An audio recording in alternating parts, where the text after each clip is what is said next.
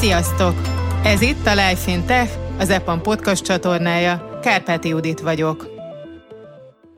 Ezúttal a Projekten vagyok sorozatunk egy következő epizódját hallgathatjátok meg, melyben egy olyan projektet mutat be Csepregi Péter Delivery Manager, ami nemzetközi és az egészségügy területén tevékenykedő ügyfél számára fejleszt. Szia Péter! Szia Judit! A megszokottal ellentétesen most nem egy hétfő reggel vesszük ezt föl, hanem egy péntek délután, mert a legtöbbször hétfőn és reggel szoktak ezek a podcastok felvételre kerülni, úgyhogy talán egy kicsit más is a hangulat, most nem a friss új kezdettel indítunk, hanem a hátunk mögött van egy dolgos hét, és ennek is megvan a maga varázsa, és ez pedig itt ugye a Projekten vagyok sorozatnak, most már a harmadik epizódja, és veled egy ilyen projektről fogunk beszélgetni, azonban mivel veled beszélgetünk, ezért fontos lenne, hogy rólad is tudjunk némi információt, és a hallgatók tudják, hogy ki az, akivel ma én beszélgetek. Sziasztok, Csepregi Péter vagyok, Delivery Manager vagyok az EPAM-nál. 2008-ban csatlakoztam még a Szegedi EPAM-hoz, mint Java fejlesztő. Igazából engem mindig inkább így a big picture, így a dolgok mögé látás érdekelt, így a, a nagy kép és fokozatosan átmentem technical project manager irányba. 2016-ban volt egy kis kanyar a karrieremben, ugyanis elhagytam az EPAMot, elkezdtem ilyen távmunkás irányba dolgozni, akkor azt gondoltam, hogy fú, hát ez, ez nagyon személytelen, aztán pedig egy másik kisebb startupnál voltam Client Services Director, egy szegedi startupnál, és 2020-ban igazából visszatértem az EPAM-hoz, úgy hiányzott a, az Enterprise cég, a nagy céges szervezet folyamatok, a rengeteg tréning, amit így az EPAM-nál megkapott az ember. Aztán ugye bejött a Covid, úgyhogy gyakorlatilag aztán megint távmunkában dolgoztunk, és most már sokszor azt mondjuk, hogy this is the new normal, kezd is hozzászokni az ember. Egy érdekes kis kanyar volt ez. Egy picit még erre rá is kérdeznék, ezt viszonylag gyakran mondják elepamosok, hogy tettek egy kis kitérőt, igen, az, az igazság, az EPAM ilyen szempontból nagyon-nagyon nyitott volt, abszolút örömmel fogadták a, a visszatérés ötletét. Az, az nagyon sokszor visszajött, hogy, hogy nagyon jó az, hogy más cégeknél kicsit megtapasztalja az ember, hogy milyen a, a világ, és kicsit világot látott abban tér vissza. Ez inkább szerintem egy, egy plusz nem pedig, nem pedig negatívum. Nyilván ezzel nem arra buzdítok senkit, hogy most így rögtön felmondjon, de nem fogadták ezt rosszul. Milyen szerepkörben tértél vissza? Delivery managerként tértem vissza, és közben akkor Delivery Manager level 1, és idén volt egy assessmentem, és most promotáltak level 2-es Delivery Managernek. Akkor át is térhetnénk talán a projektre. Projektnevet szerintem nem fogok úgy emlegetni, tehát ez egy amerikai projekt, orvosi informatika a területe. Maga a termék leginkább Amerikában használják, viszont van egy-két európai ország is, ahol használják. A termék, amin mi dolgozunk, az egy EHR, ami egy kartotékkezelő rendszert jelent. A projekt fő célja ennek a rendszernek modernizáció és új funkciókkal való bővítése. Kicsit részletesebben, mióta folyik, zajlik ez a projekt, nemzetközi, vagy kifejezetten uh-huh. a hazai EPAM berkeiben zajlik ez a fejlesztés? Az ügyfél az, az egy egészen nagy amerikai cég, közel 30 ezer fő dolgozik náluk. Nyilván nem csak informatikusok, hanem, hanem orvosok, minden, a, aki egy ekkora nagy cég üzemeltetéséhez kell. Kettő fő termékük van, az egyik maga ez a kartotékkezelő rendszer, a másik pedig egy ilyen adatelemző rendszer, tulajdonképpen az összegyűjtött adatokból próbálnak orvosi következtetéseket levonni. A kartotékkezelő rendszer, amin mi dolgozunk, az egy, az egy viszonylag régi rendszer, úgymond legacy rendszer, ez már ilyen több mint tizen éve fejleszti az ügyfelünk, és igazából ő maga is észrevette, hogy, hogy rengeteg ponton meg kellene újítani, skálázhatósági problémák vannak, flexibilitási nehézségek. Például mielőtt az EPAM csatlakozott, azelőtt negyed évente tudtak egy új verziót kiadni, és hát természetesen a világ felgyorsult, ennél sokkal sűrűbben van szükség bővíteni a terméket, ezekkel a, a kérésekkel keresték meg az EPAM-ot. Maga a modernizáció az, az gyakorlatilag a, arról szól, hogy a meglévő funkcionalitást kellene átemelni webes alapokra, illetve az új funkciók, amiket így említettem, arról szólnak, hogy használhatóbbá tegyék a rendszert, könnyebben elérhető funkciók, akkor például dolgozunk egy ilyen úgy hívják, hogy Diagnosis Assistant, egy tulajdonképpen a betegségek regisztrációját segítő kis, kis asszisztens. A csapatról igazából ez egy nemzetközi csapat, abszolút nagyon sok országból vagyunk, a staffing location Európa, Ukrajna, Amerika, Latin Amerika, India, a CIS országok nincsenek benne, és általában a csapatok is vegyesek, sokszor országon belül is, tehát a, magyar csapatok is vegyesen vannak, többször úgy, hogy Budapest, Szeged, Debrecen, de nem ritka, hogy mondjuk egy magyar csapatnak ukrán business analisztje van. Ezen kívül vannak on-site kollégáink, ők általában azok, akik az ügyféllel sűrűbben beszélgetnek, a magasabb pozícióban levők, product managerek, delivery managerek, solution architektek.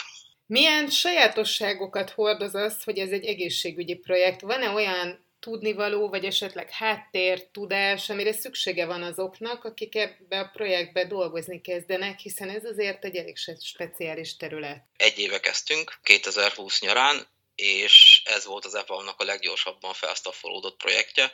Ez annyit jelent, hogy fél év alatt közel 600 főre nőttünk fel. Maga az a program, ahol, ahol én dolgozom, az, az egy olyan 130 fő, azért 130 fő felel, a közvetlen csapaton pedig olyan 75 fő. Sajátságok, igazából, ahogy említettem is, ez egy orvosi informatikai projekt. Maga a cél az, hogy gyorsabbá és gördülékenyebbé tegyük a betegellátást. Ami még egy ilyen kis érdekesség, hogy vagy legalábbis nagyon sok projektnél ez, ez nem így működik, hogy fizetőügyfelek vannak, tehát itt azért nagyon-nagyon fontos az, hogy amit éppen kirilízelünk, azt, azt egy olyan ember kapja, aki ezért a termékért fizetett.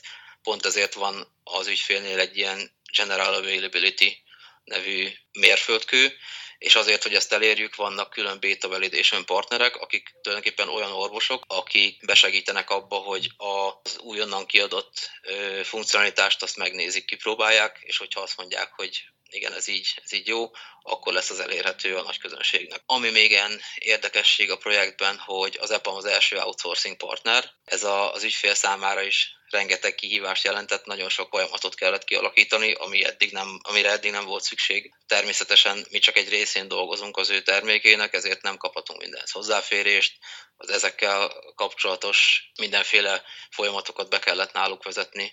Tehát egy nagyon-nagyon érdekes projektkezdés volt ez. Maga a projekt, mivel, ahogy mondtam, ez egy régebbi termék, rengeteg ilyen öröklött lassító tényező van, de igazából ezt az ügyfél is felismerte, és, és a, az a célunk így közösen, hogy ezeket kiközöböljük. Ami még így érdekesség, vagy ami nem mindenütt van jelen, hogy fejlesztő csapatok vannak az ügyfél oldalon is, és az EPAM-nál is, tehát közösen dolgozunk az ügyfélfejlesztőivel. Az üzemeltetés teljes egészében az ügyfél oldalon van, mivel ezek egészségügyi adatok, ezekhez igazából nem férhetünk hozzá, a tesztkörnyezetekben nyilván ilyen generált adatok vannak. Maga a projekt egyébként nagyon-nagyon embercentrikus, hát sajnos eddig a Covid miatt nem nagyon lehetett teambuildinget csinálni, de, de rengeteg ilyen plusz eseményt szervezett az EPAM, online tehetségkutató versenyt, akkor most volt egy Healthy Week, melyik csapat fut többet kilométerben, vagy biciklizik többet kilométerben. E, ezzel is próbálják egy picit a nagy nemzetközi csapatot összekovácsolni. Egyébként egy ilyen nemzetközi csapatban dolgozni, ez mit jelent gyakorlatilag, akár így a Covid alatt, illetve hát most ebben a megváltozott környezetben, hiszen nagyon sokan folytatják továbbra is otthonról a munkát, miben nyilvánul meg a nemzetköziség? Mindenképpen kezdjük az, hogy angol nyelv intenzív használata. Nyilván ez a, az EPAM rengeteg projektjénél megvan, de, de mivel sokszor most a fejlesztő csapatok is vegyesek, ezért a, a napi szintű kommunikációban is az angol sokkal, sokkal intenzívebb. Természetesen, mivel különböző országokból is vannak emberek, ezért sok különböző kultúrát megismerhetünk. Tényleg ezek is nagyon-nagyon érdekesek tudnak lenni ami benne van főleg így a, a, az amerikai ügyfélel az időzónákhoz való alkalmazkodás, az ügyfél Central Time-ban van, tehát Amerika közepén, az mínusz 7 óra hozzánk képest, illetve az ügyfélnél vannak indiai csapatok, az pedig plusz három és fél óra. Ez nagyjából azt jelenti, hogy mindig van átfedés velük, tehát a reggeli órákban tudunk beszélni az indiai kollégákkal, délután este pedig az amerikai fejlesztőkkel és produktos emberekkel. Ez azért annyit is jelent, hogy a nap egy picit el van csúsztatva, este hatig még azért benne van, hogy van egy-egy meetingünk, igyekszünk erre azért figyelni. Hogyan épül föl a projekt? Milyen szervezeti egységek vannak? Te mondjuk hol helyezkedsz el ebbe, és hogyha mondjuk te vagy így a magadat tekinted így a közepének, hiszen magából mhm. indul ki az ember, akkor hogy, hogy áll ez föl körülötted, fölötted, alattad, milyen hierarchia, hogy, hogy képzeltél, aki mondjuk úgy magát belepróbálja képzelni, a mostani jelenlegi tudásával úgy képzeli, hogy na, ebbe belevágna, és így elhelyezkedne az EPAM-nál, és ezen a projekten szívesen dolgozna, akkor ő magát hova tudja majd esetleg ebbe helyezni? Tehát, ahogy mondtam, 600 fő összesen a, az egész engagement, ebből olyan 130 fő, akivel én közvetlenül dolgozom, maga a program. Ugye a program az sok kis projektből áll, aminek a célja az, hogy ezt a modernizációt megvalósítsák. Két ilyen stream van ezen belül, van a, a klinikál és a platform. A klinikál foglalkozik azokkal a funkcionalitásokkal, amikkel konkrétan az orvosok találkoznak napi szinten. A platform pedig a háttérben levő szörvizeket adják. Én magam a klinikál csapatoknak vagyok a delivery menedzsere. A klinikál csapatokon belül van három részünk, a documentation, ami nagyjából a szabad szöveges adatoknak a, az adminisztrációjáról szól, például amikor elmész orvoshoz, akkor a panaszok, diagnózis és az ezzel kapcsolatos mindenféle adminisztráció. A charting csapatok, ők az ilyen diszkrét értékek, például vérnyomás, magasság, pulzus, most csak mondtam néhány példát, ennek az adminisztráció és az ezzel kapcsolatos mindenféle ezeknek a kezelése, illetve a condition management, az, ami, ami pedig gyakorlatilag a betegségek nemzetközi osztályozásáról szól, és, és a, az ezzel kapcsolatos gyors keresések. Magyarországon is volt szerencsénk elmenni egy házi orvoshoz, megnézni, hogy itt nagyjából hogy működnek a folyamatok. Az ő általuk használt, egyébként magyarok által fejlesztett adminisztrációs rendszer is egészen hasonló alapokon nyugszik, és a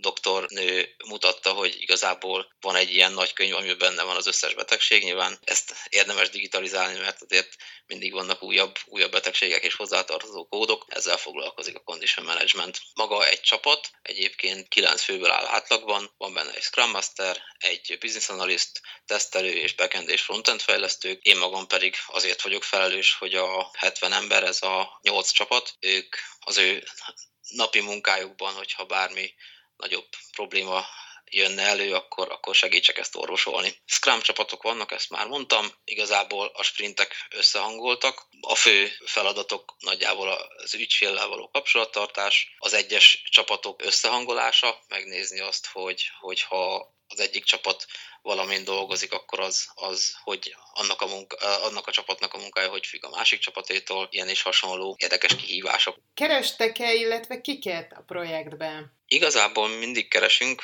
akiket per pillanat keresünk frontend fejlesztők, ez általában React, backend fejlesztők Java és Ruby, business analistek, tesztelők, itt akár manuál, akár automata tesztelőkről legyen is szó. Ideális csapattag pedig legyen jó csapatember, legyen kommunikatív, mivel mindenki otthonról dolgozik, azért erre nagyon-nagyon nagy szükség van, és hát benne van az, hogy legyen rugalmas, például az időzónák miatt is.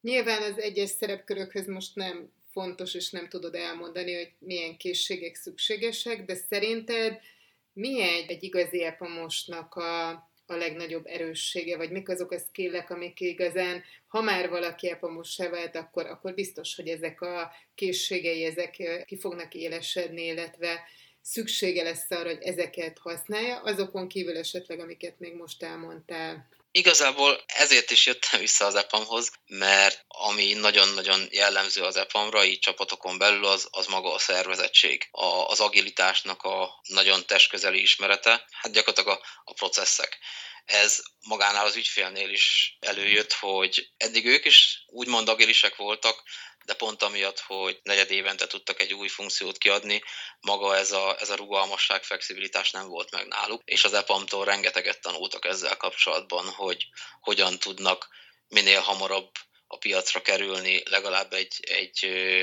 MVP, egy kezdeti funkcionalitással, amit aztán majd tudnak bővíteni. Az epam ez, ez mindenképpen egy, egy nagyon nagy plusz, hogy módszertanok, metodológiákat nagyon-nagyon jól megismeri az ember. Nyilván a másik része a, a technológiai tudás, rengeteg a tréning, rengeteg a tréning program, mentoring programok, ezek is nagyon-nagyon hasznosak tudnak lenni. Köszönjük, hogy ismét velünk tartottatok. A következő adásig pedig olvassátok interjúinkat, cikkeinket a Life Fintech blogon, és hallgassátok a korábbi beszélgetéseket itt a csatornán.